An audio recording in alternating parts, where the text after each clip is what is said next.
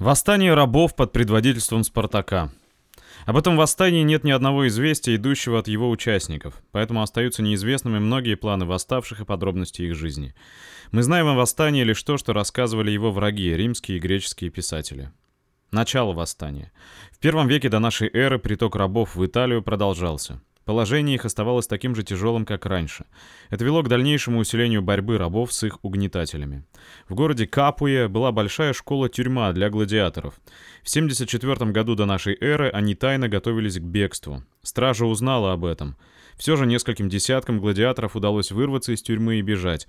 Они укрылись на горе Везувий. Вождем восставших был Спартак, отличавшийся огромной силой, умом и храбростью. Происходил он из племени фракийцев, живших на северо-востоке Балканского полуострова. Он был взят в плен, римлянами пытался бежать и отдан в гладиаторы. Восставшие были первоначально вооружены только заостренными кольями и кухонными ножами. Из виноградных лоз они сплели себе щиты. Нападая на богатые имения и проходящие обозы, они вооружались захваченным у врага оружием. К Спартаку стали присоединяться рабы из окрестных имений. Три тысячи римских воинов осадили убежище рабов. Римляне заняли единственную тропинку, шедшую со скалы вниз. Они надеялись, что голод заставит восставших сдаться. Но рабы сплели из лоз дикого винограда длинные лестницы и ночью спустились с отвесного обрыва. Римляне считали спуск здесь делом невозможным и не выставили охрану. Восставшие неожиданно напали на римский отряд и разгромили его.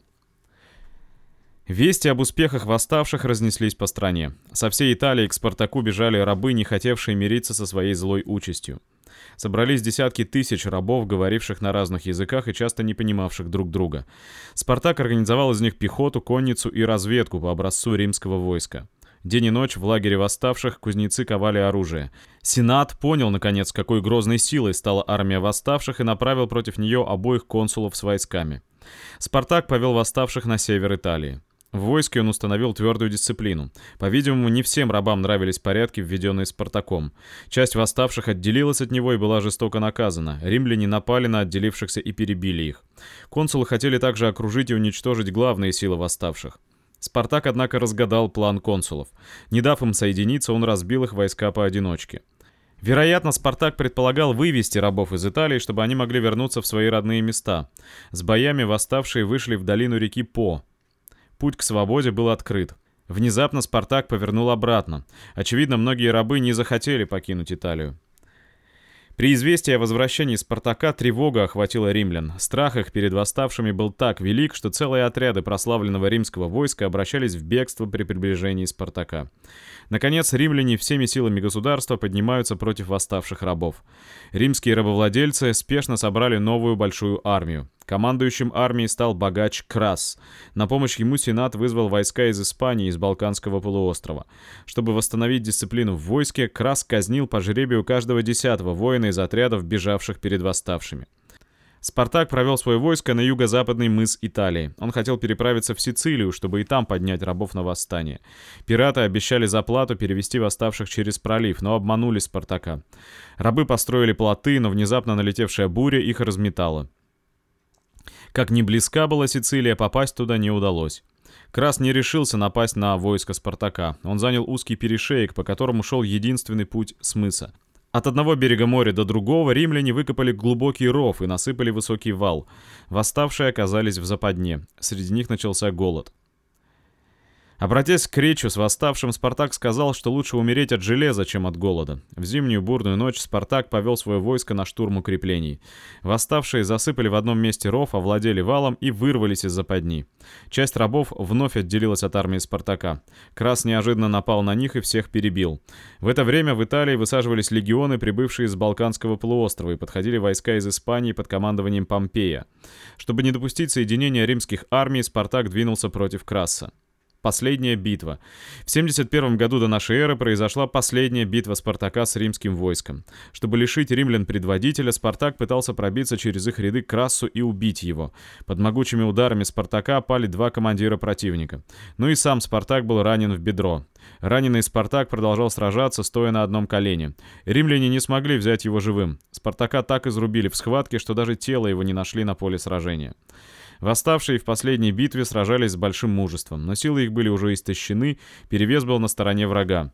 Войско восставших было разбито, остатки его рассеялись. Подоспевшие легионы Помпея истребляли рабов, уцелевших в битве. Пленных римляне распяли. Шесть тысяч столбов с умиравшими на них рабами стояли вдоль дороги из Капуи в Рим.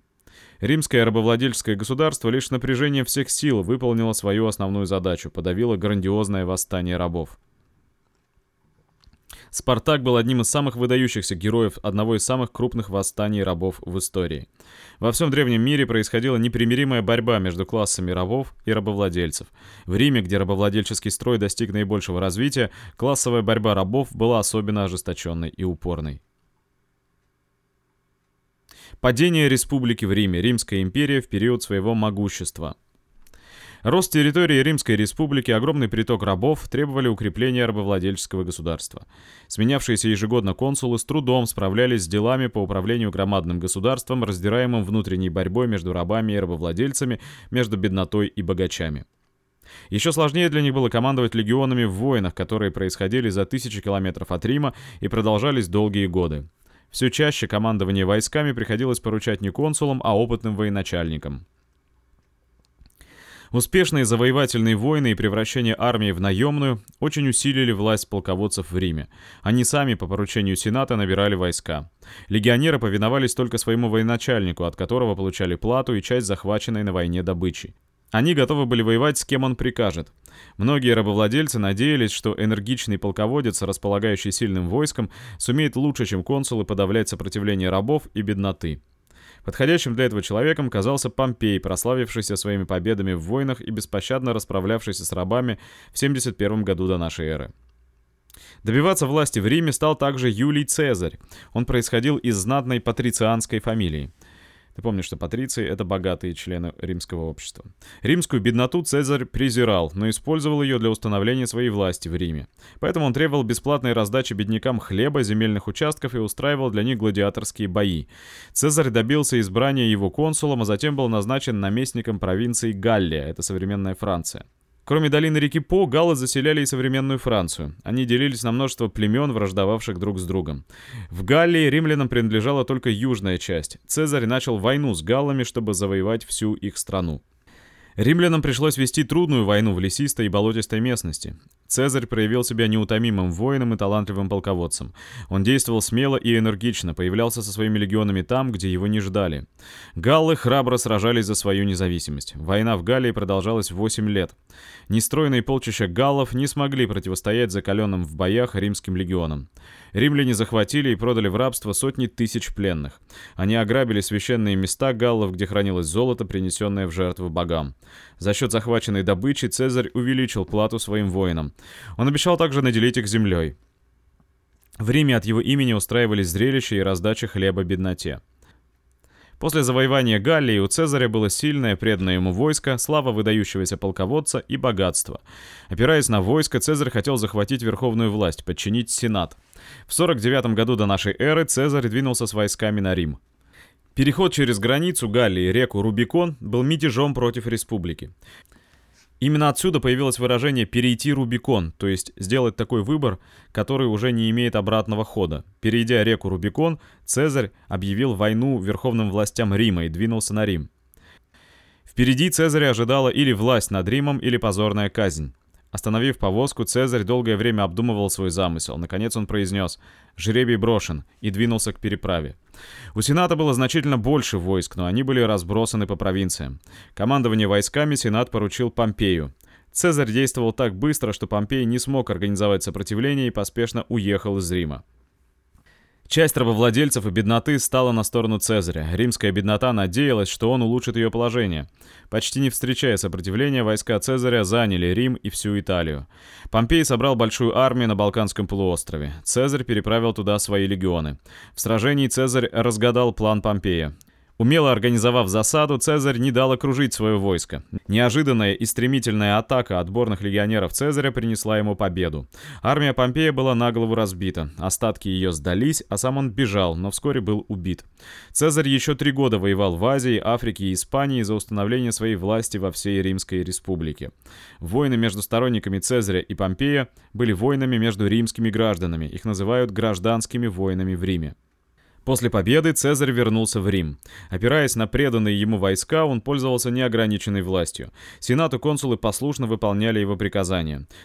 Цезарь носил звание император, что по-латински означало «повелитель».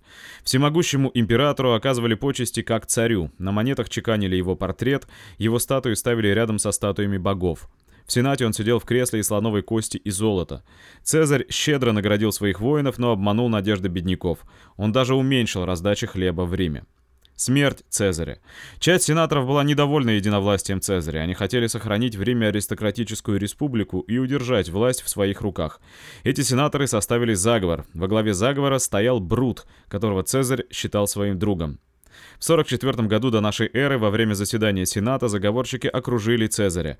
Выхватив спрятанные кинжалы, они нанесли Цезарю 23 раны, от которых он здесь же и умер. Перед смертью он произнес знаменитую фразу, обернувшись к Бруту, своему товарищу. Он сказал и ты, Брут!» Попытка Цезаря установить в Риме постоянную единоличную власть окончилась неудачей, но она показала, как непрочна была республика в Риме. Римская империя при Октавиане Августе и его преемниках. Борьба за власть после смерти Цезаря. Убившие Цезаря заговорщики не встретили поддержки среди римлян. Мало кто хотел защищать республику, власть в которой принадлежала аристократам. Заговорщикам пришлось бежать из Рима. В восточных провинциях республиканцы собрали войска. Свои силы они сосредоточили в Македонии. Против них выступили помощник убитого императора Антоний и молодой родственник и наследник Цезаря Октавиан. Антоний, человек огромного роста и богатырской силы, был опытным воином. У болезненного Октавиана не было ни опыта, ни способностей военачальника, но он был умен, осторожен и умел выбирать талантливых помощников. Антоний и Октавиан ненавидели друг друга, но заключили между собой союз для борьбы с республиканцами. Они ввели войска в Рим, перебили несколько тысяч своих противников и захватили имущество убитых. Затем Антоний и Октавиан переправились с войсками в Македонию. В битве около города Филиппы их войска нанесли поражение республиканцам. Брут покончил с собой, бросившись на меч. Судьба аристократической республики в Риме была окончательно решена. Победители разделили между собой управление римским государством. Антоний управлял восточными провинциями, он женился на египетской царице Клеопатре и жил в столице Египта Александрии. Октавиан управлял западной частью государства. Через несколько лет между ними началась война.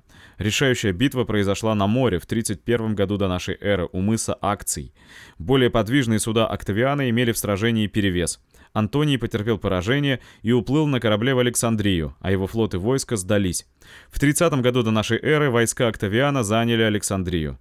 Антоний и Клеопатра покончили с собой. Египет был превращен в римскую провинцию. Правление Октавиана Августа. Победой Октавиана над Антонием закончились гражданские войны в Риме, продолжавшиеся в течение десятилетий. Римское государство продолжало называться республикой, однако Октавиан, сохраняя звание императора и командование войсками, установил в 30 году до нашей эры свою единоличную власть в Риме. Народное собрание ежегодно избирало консулов, народных трибунов и других должностных лиц. Но избирало оно или самого Октавиана, или людей, которых он указывал. Римлянина, выдвинувшего без согласия императора свою кандидатуру в консулы, посадили в тюрьму, где он и умер. Консулы и трибуны беспрекословно выполняли приказания Октавиана. В Риме продолжал заседать Сенат, но Октавиан изгнал из Сената своих противников и назначил туда своих сторонников. При голосовании в Сенате он первым сообщал свое решение, и сенаторы принимали ему постановления, угодные императору. Сенат преподнес ему почетнейшее звание «Август», что значило «священный». Всю жизнь Октавиан Август боялся заговоров. В Сенате его всегда окружали преданные ему люди, а под одеждой он носил панцирь. Порядок управления, установленный в римском государстве императором Октавианом Августом, сохранился и после его смерти. Сенат избрал императором его пасынка, которого сам Октавиан назначил своим наследником. Империя в Риме, ее рабовладельческий характер. Римом управляли императоры, или получившие власть по наследству, или захватившие ее с помощью войск. Хотя в Риме и сохранились республиканские должности, но на самом деле была установлена монархия, то есть почти как в царской России. Римскую монархию называют империей. Установление империи укрепило господство рабовладельцев в самом Риме и в провинциях. Для того, чтобы запугать рабов, был издан жестокий закон, по которому при убийстве рабом господина предавали смертной казни всех живших в доме рабов. Однажды было казнено сразу 400 ни в чем не повинных рабов. С гордостью Октавиан писал, что он захватил и передал рабовладельцам для казни 30 тысяч бежавших от них рабов. Чтобы укрепить власть Рима в провинциях, императоры наделяли там землей отслуживших свой срок воинов, строили города и крепости, прокладывали дороги. Располагая огромными армиями, императоры беспощадно подавляли восстания рабов и бедноты. Рабовладельцы не только Рима, но и провинций поддерживали императорскую власть. Последние завоевания Римской империи. В 115-117 годах нашей эры, не до нашей эры, а нашей эры, император Троян, опытный полководец, прославившийся победами на берегах реки Дунай, предпринял поход в Азию. Его войска, одержав ряд побед, вторглись в Междуречье и достигли Персидского залива. Никогда римские легионы не продвигались так далеко на восток. Против завоевателей вспыхнули восстания и во вновь захваченных странах, и в старых провинциях. Римская армия, неся тяжелые потери, вынуждена была начать отступление, во время которого Троян умер. Почти все сделанные им в Азии завоевания были потеряны для Римской империи. Походы Трояна были последними завоевательными войнами Рима.